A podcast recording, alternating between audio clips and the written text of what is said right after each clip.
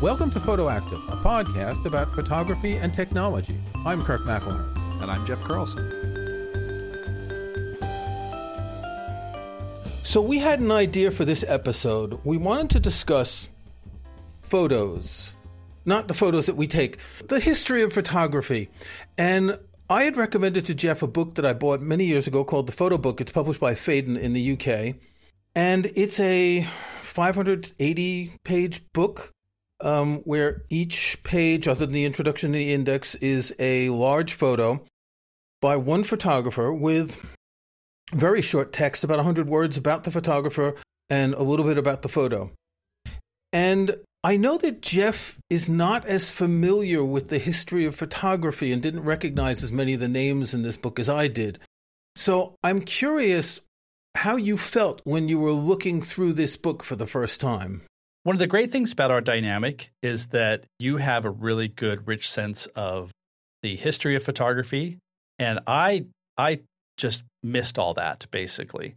Uh, and so, going through this book, and uh, just for readers who have not clicked the link that we'll provide to look at what this is, this is a large book. It is large and heavy, and to go through it is an experience. You're not just flipping through something. And let me just point out that it's not a very expensive book. It's really affordable for someone who wants to get a nice overview of the history of photography. Yeah, it was about $56, which, uh, you know, is not cheap, but for a full color photo book uh, of this size, it's kind of amazing, really. Yeah. So, yeah. So, yeah, my.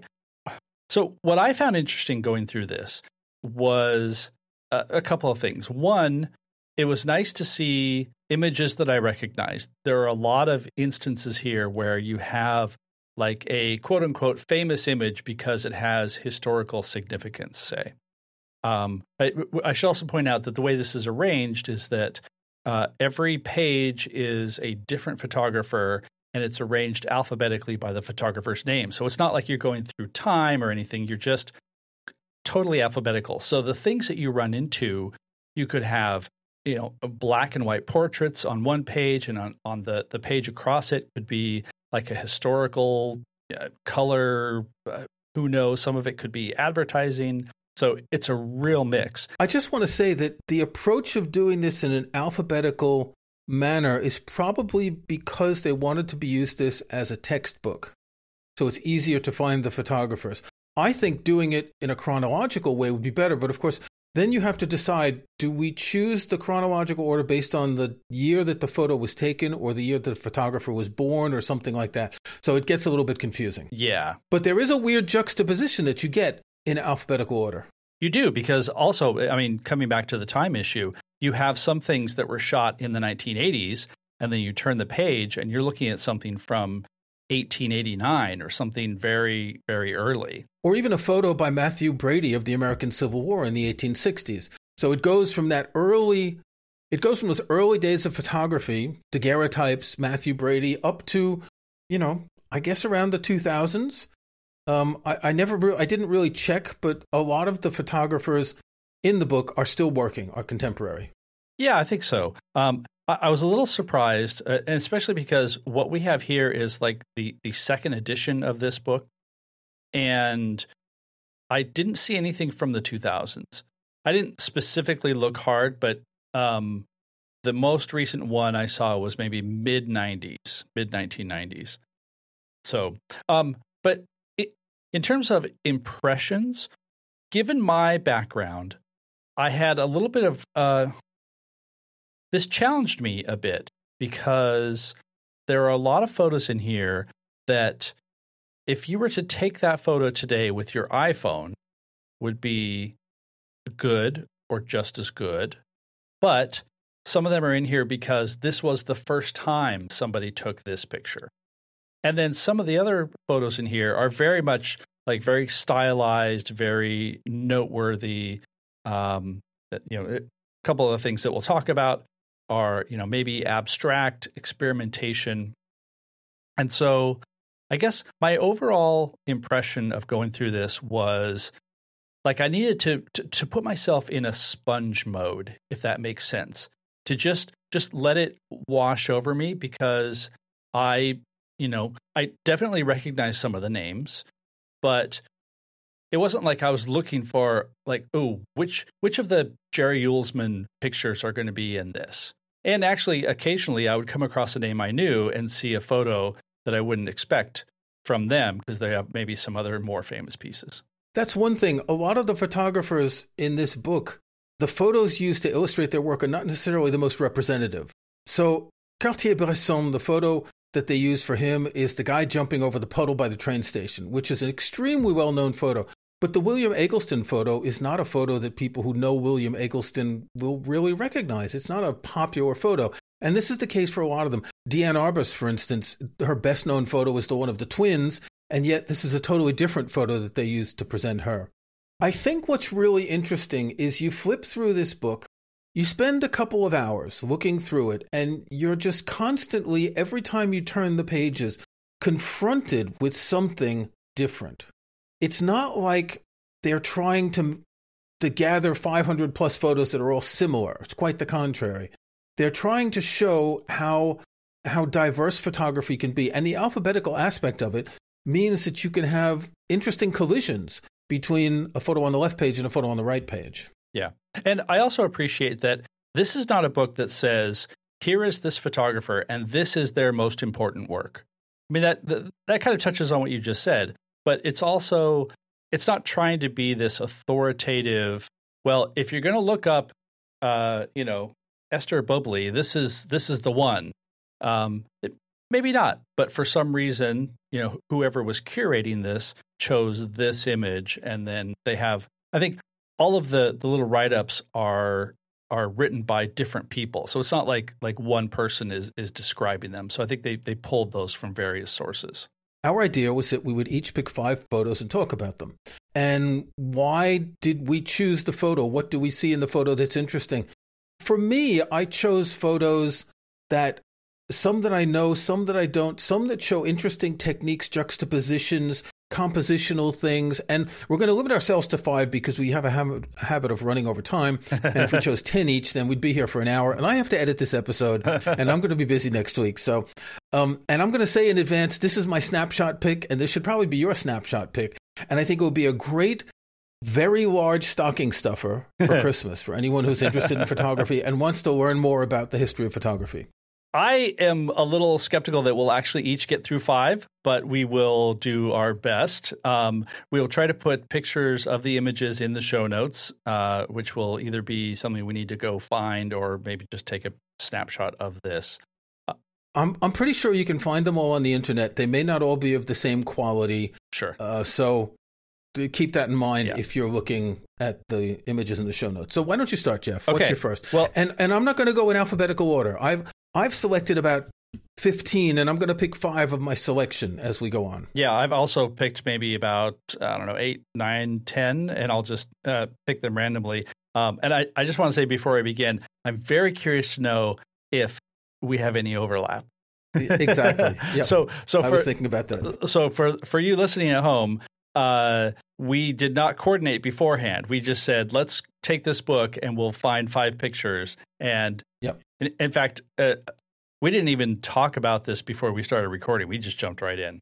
So for my first one, uh, I'm going to go to page 299, which is Erich Lessing. It is a photo of Dwight Eisenhower. And th- this ties in a little bit because after looking at the work of, of Pete Souza, and especially since we talked to him, there'll be a link in the show notes.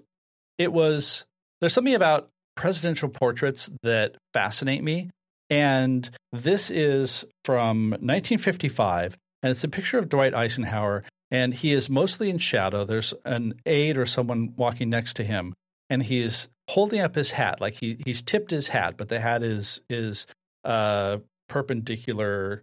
No, it's parallel to the camera and a shaft of light or a ring of light or something is is illuminating his face. So everything is in shadow. Looks like he's probably on an airport tarmac and he's just raising his hat and smiling. But what's interesting is the lighting in this. And just because everything is dark, the person behind him is in shadow, and yet his face smiling is lit by whatever light source this happens to be.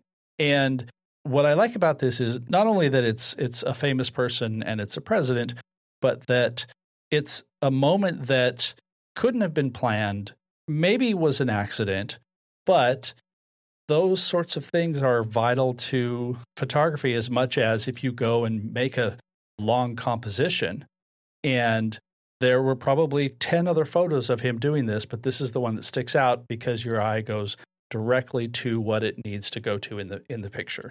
The light in this is really fascinating and if someone shot this today, they would take the dark part on the bottom of his chin and brighten it because you can do that with software. It'd be very easy to bring up the shadows in the bottom. Mm-hmm. So you get his face is lit up and the person behind him, only the right ear of the person behind him is lit up. So it is a really interesting composition.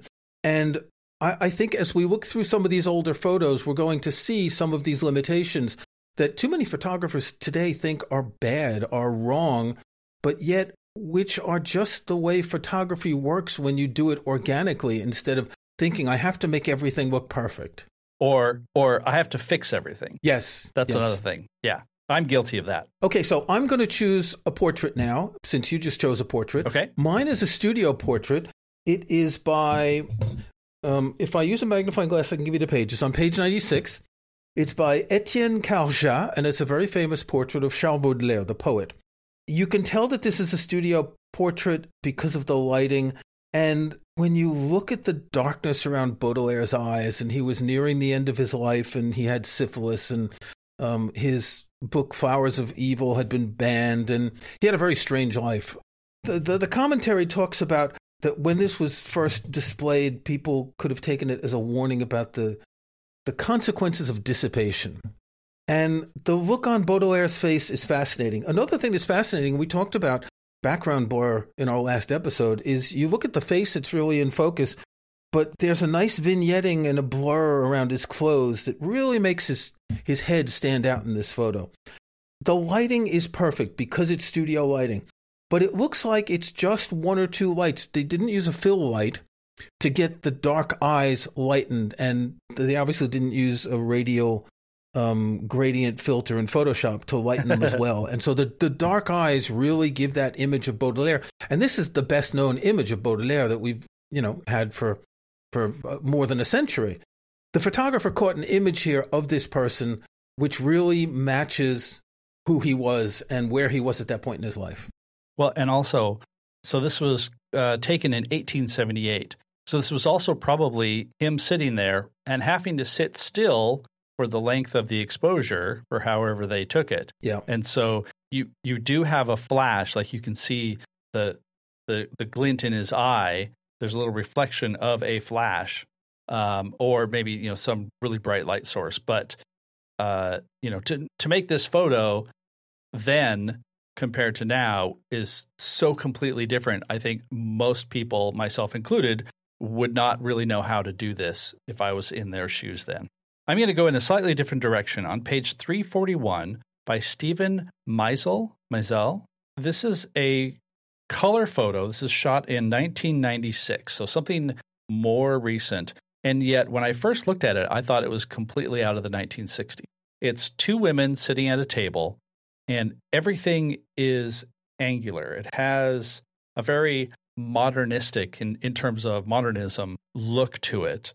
There are lots of colors, lots of right angles, and the two women who uh, very obviously look like models, they're wearing cloche hats. I think I'm saying that correctly. Yep. It's like a little little bell, but but one is gray and one is bright red, and both women are sitting opposite each other, but they are they've turned their heads to look at the camera, and.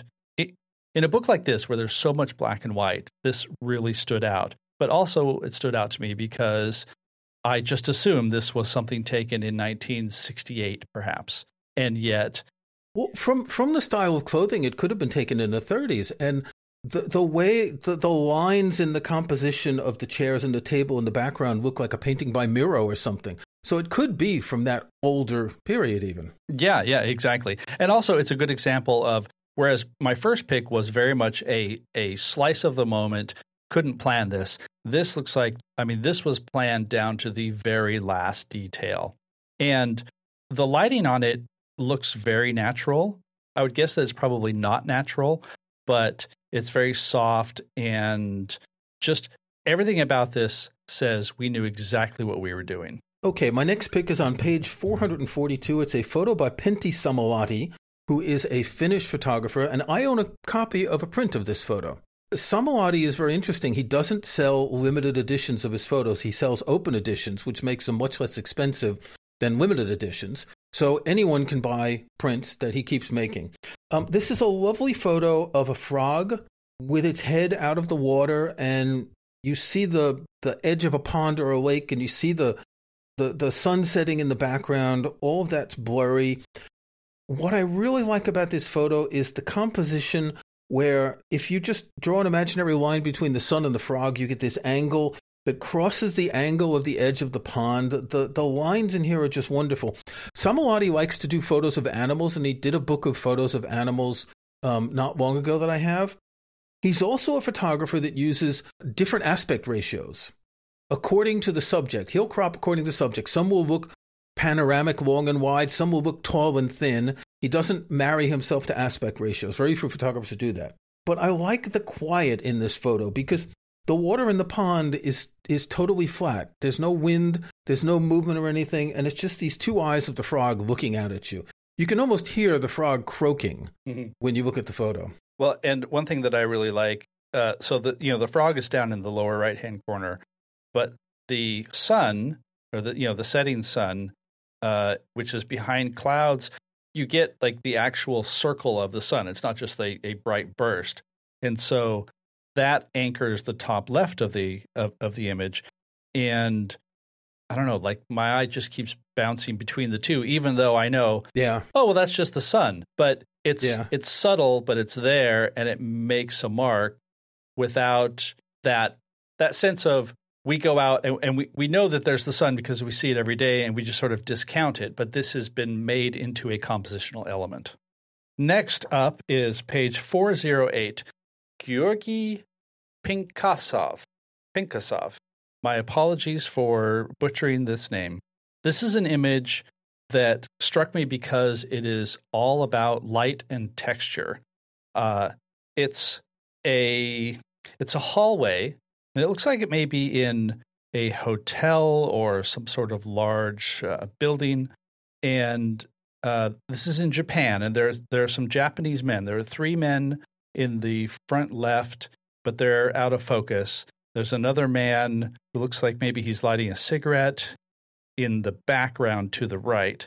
But what makes this interesting is you have light coming in from the right side. So, like through some sort of set of slats or um, some sort of covering that gives a very detailed, uh, not really, not really square, but can't quite describe. It looks like it's coming through like a slatted wall or something. Yes. Like imagine Venetian blinds, but also with vertical lines blocking the light. Yes, thank you. Uh, and so, like, this is all about light and shadow. It's in color and it has a lot of orange and yellow and brown hues to it. And and again, this may have just popped out because so much of the book is in black and white, but I came across this and I looked at it and I turned back to the page and there's also one small detail which I'm I'm guessing might be maybe there's a bar in the background, but there's a glint of light that makes a little star that also sort of draws your eye in. So it's it's a great example of uh, moving your eye through the image and grabbing your attention and making you question what else is going on. If we go to page, I think we're both going off mic a lot here as we're turning to look at the book. Um, so if you hear if you hear us and it doesn't sound good, just bear with us. If you go to page 156, we have a photo by Elliot Erwitt, who passed away last week, age 95. He's one of the great street photographers he photographed a lot in France, he photographed a lot in the US, and this is a very well known photo of him. It's a ground level photo of a tiny dog with a little hat on and the legs and feet of two people next to him. You see the leash coming up from the dog, and all you see of the people is the two legs of each person. He loved photographing dogs and, and did at least one book of dog photos. And what's amazing here is this is the tiniest little dog, like even smaller than a cat. Well, and also, it's not two people. It's one person and a tall dog. That's right. Sorry. That's, that's right. yes. That's right. So on the left is something that's probably a like a Great Dane, maybe something something yeah, very large, a really big dog, but but not like a Saint Bernard, not as furry as a Saint Bernard. That's right. I never even you know I've seen this photo many times. I've never noticed it.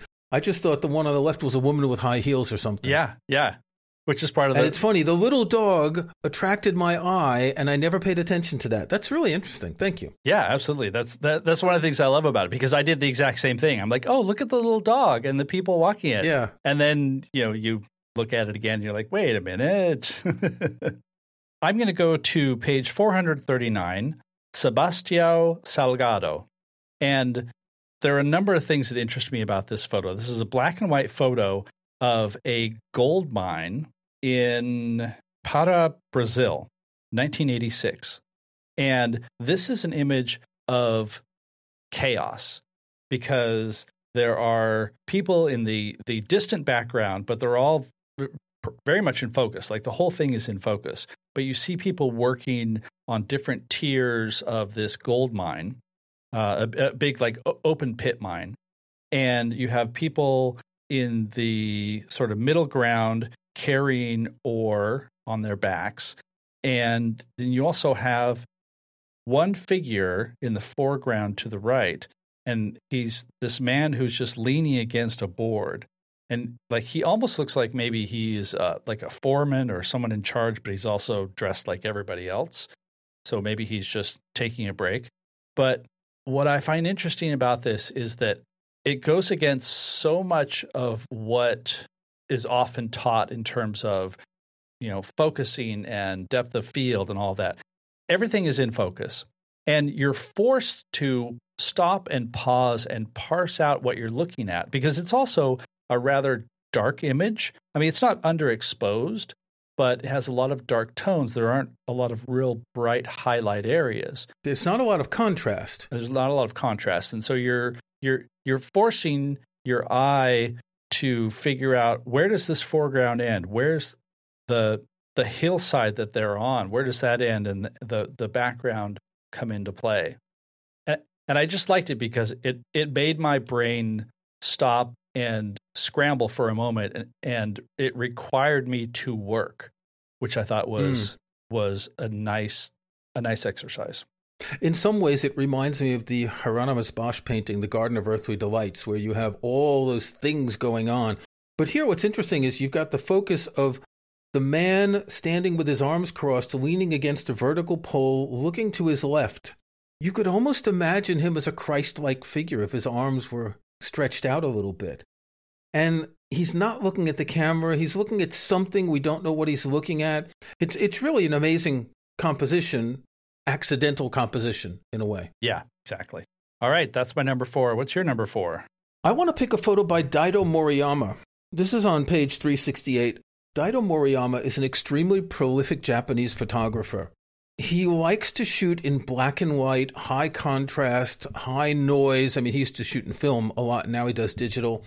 He likes to shoot with weird angles, close ups, and everything. He's almost the kind of person who'll do a sort of found photography where he'll just hold his camera and point and click without paying too much attention. This is a fairly well known photo of a woman, a barefoot woman in a white dress. Looks like she's climbing up a sort of an alley covered with rubble between two buildings. And the, the, the slight tilt of the angle, the white dress, and the darkness at the end is an extremely moving composition as you see this pure woman, white dress, barefoot, going into the darkness among this rubble, it's I find this really powerful. I, I wouldn't say this is the emblematic Daido Moriyama photo, but it is one of his better known photos. Okay, so we've done four each so far, and we haven't had a match yet. We have not. I'm trying to figure out which of these uh, should be my. You're trying fifth. to figure out which of the ones you have left I might have picked, right? Uh, no, I don't think so because I don't know. What are the odds? I'm to go early in the book. And page 80, Esther Buble, or Buble. Uh, this is a photo from 1947, Greyhound Bus Terminal, New York City. And it's two black men who are dressed, well, I would say just uh, very dressed up, uh, looking very sharp. But at the time, dapper. Dapper. They were dapper. Yeah, dapper's are good. Uh, very sharp.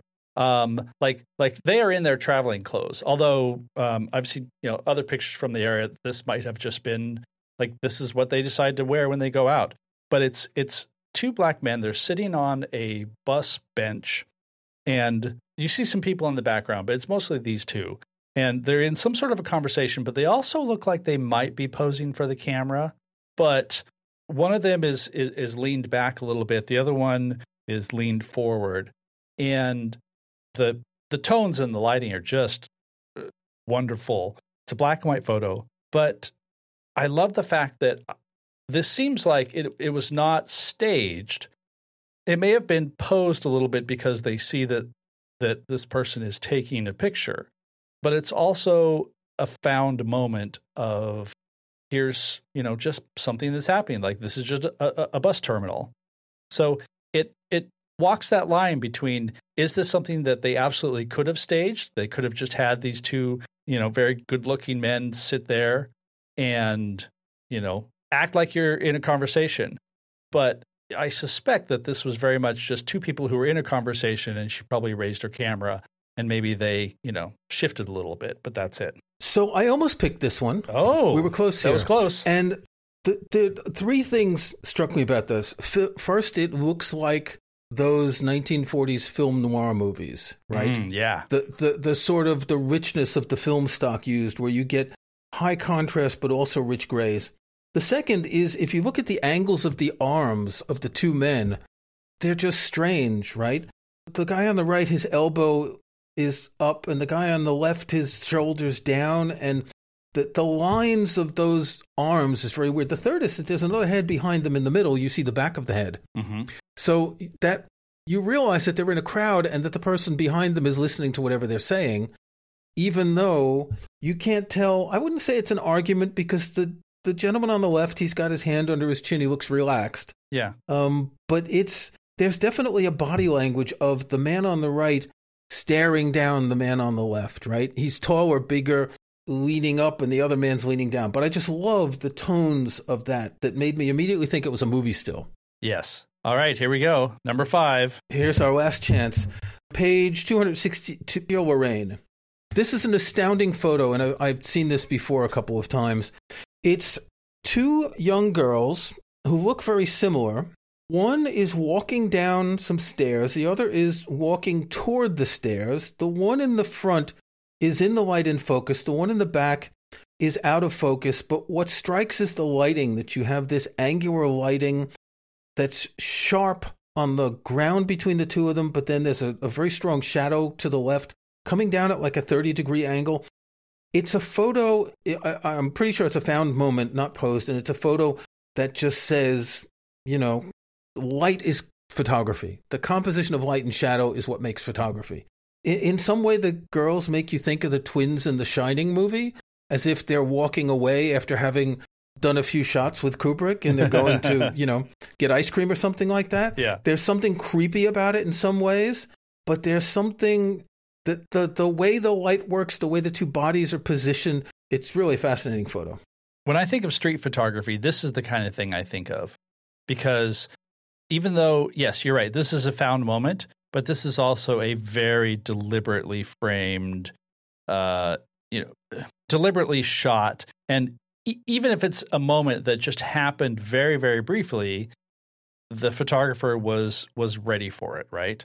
Um, I, I also love the fact that you know these are two young girls, and yet they are just sort of walking like they are you know composed maybe older women they're not running they're not like like their their arms aren't out or anything like that. They're just they're just like walking very steadily. And then the other thing that really caught my eye is the girl in the foreground she's holding some sort of a glass bottle mm. and the light is coming through the bottle just enough so it's not just a silhouette.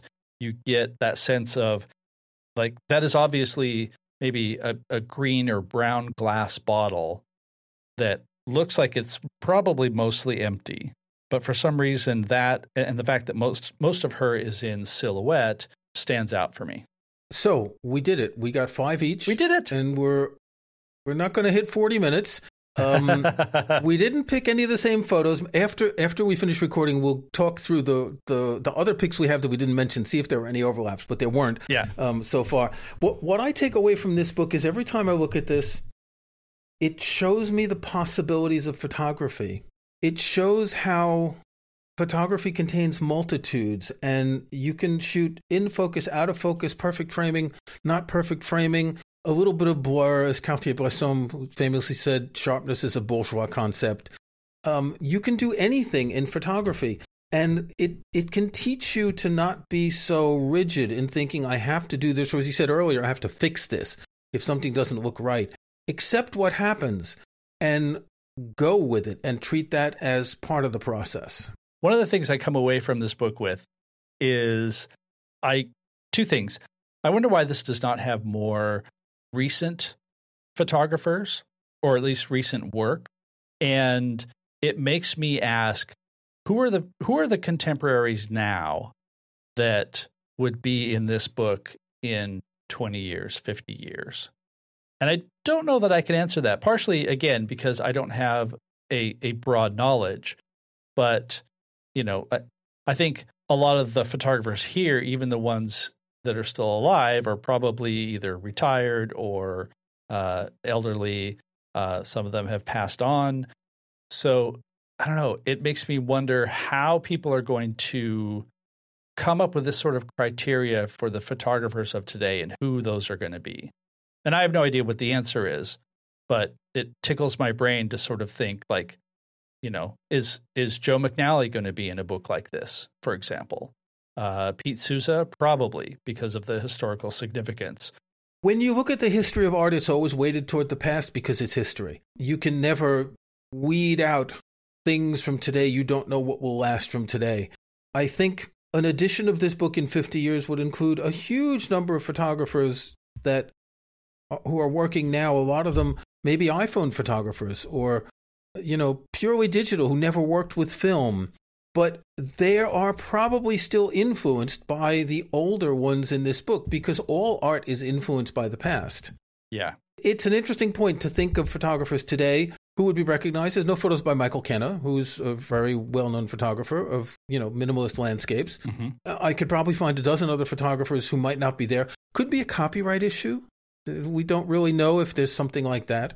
In in any case, I strongly recommend that anyone who wants to broaden their knowledge of the history of photography without having to buy 50 photography books. Get this, and you'll see so many different types of photos, uh, photographers from different cultures, different times, doing totally different types of photography.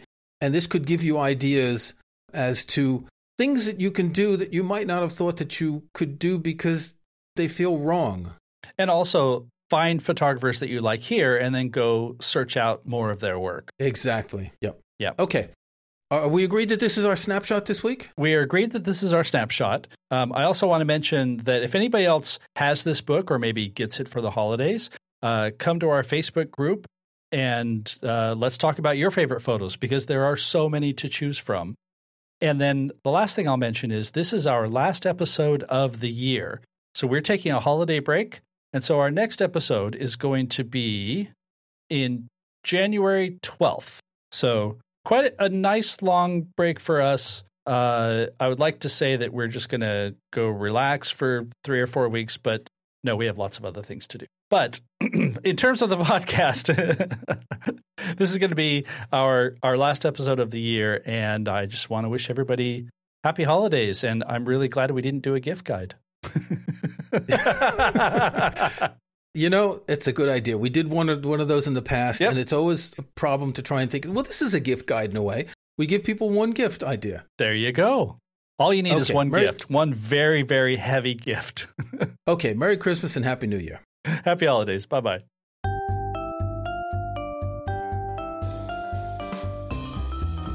Thanks for listening to Photoactive. You can find show notes, including any photos we discuss in this episode, at photoactive.co that's photoactive.co. We couldn't afford the M. You can join our Facebook group at facebook.com slash groups slash photoactivecast. That's PhotoActiveCast in one word. You can subscribe to Photoactive in your favorite podcast app or on Apple Podcasts. See the links on our website. And think about leaving us a rating or review in iTunes or in your podcast.